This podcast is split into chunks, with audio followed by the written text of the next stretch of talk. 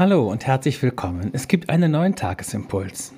Die Losung dafür steht in Jesaja 29 und sie lautet: Wie kehrt ihr alles um? Als ob der Ton dem Töpfer gleich wäre, dass das Werk spräche zu seinem Meister: Er hat mich nicht gemacht.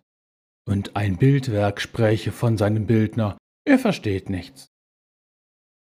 Dazu der Lehrtext aus dem Epheserbrief. Paulus schreibt: Wir sind sein Werk, geschaffen in Christus Jesus zu guten Werken. Wieder auf die Füße kommen, darum geht es heute. Wir kennen die Redensart von der verkehrten Welt oder dass alles Kopf steht. Das beschreibt sehr schön die Welt ohne Gott. Das ist passiert, als wir Gott verloren gegangen sind und sich die Tore des Paradieses hinter uns schlossen. Es war wie eine Umpolung. Plötzlich stand alles unter einem neuen Vorzeichen und verkehrte sich ins Gegenteil. Daran haben wir uns gewöhnt und meinen, es müsste alles so sein und es wäre so richtig herum.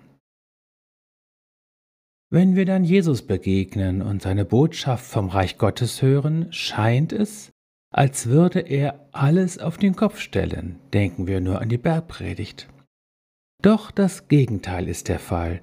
Jesus stellt alles wieder auf seine Füße, so wie es eigentlich und ursprünglich von Gott her gemeint war. So ist es richtig herum. Darum ist die Botschaft vom Reich Gottes untrennbar auch mit dem Ruf zur Umkehr verbunden.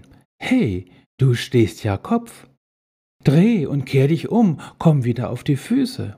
Dreh dein Denken, deine Sichtweise, deine Prioritäten, dein Handeln, deine Werte und deine Bewertungen um.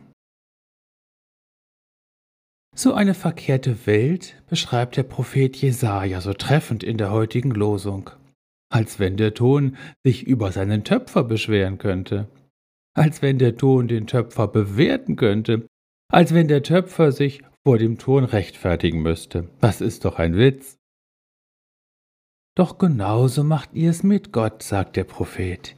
Ihr verdreht und vertauscht die Rollen, wer der nun Schöpfer und wer Geschöpf ist, wer die Fragen stellt und wer zu antworten hat. Wieder auf die Füße kommen, die Verdrehbrille absetzen und sich um die Welt wieder richtig herum ansehen das ist doch eine sehr schöne Beschreibung dessen, was wir einen geistlichen Weg gehen nennen. Das betrifft auch die Frage, wer denn nun wen erschaffen hat. Was wir erschaffen, sind allenfalls Gottesbilder oder Vorstellungen, Götzen, Abgötter, sagt die Bibel dazu. Hat mit Gott aber nichts zu tun.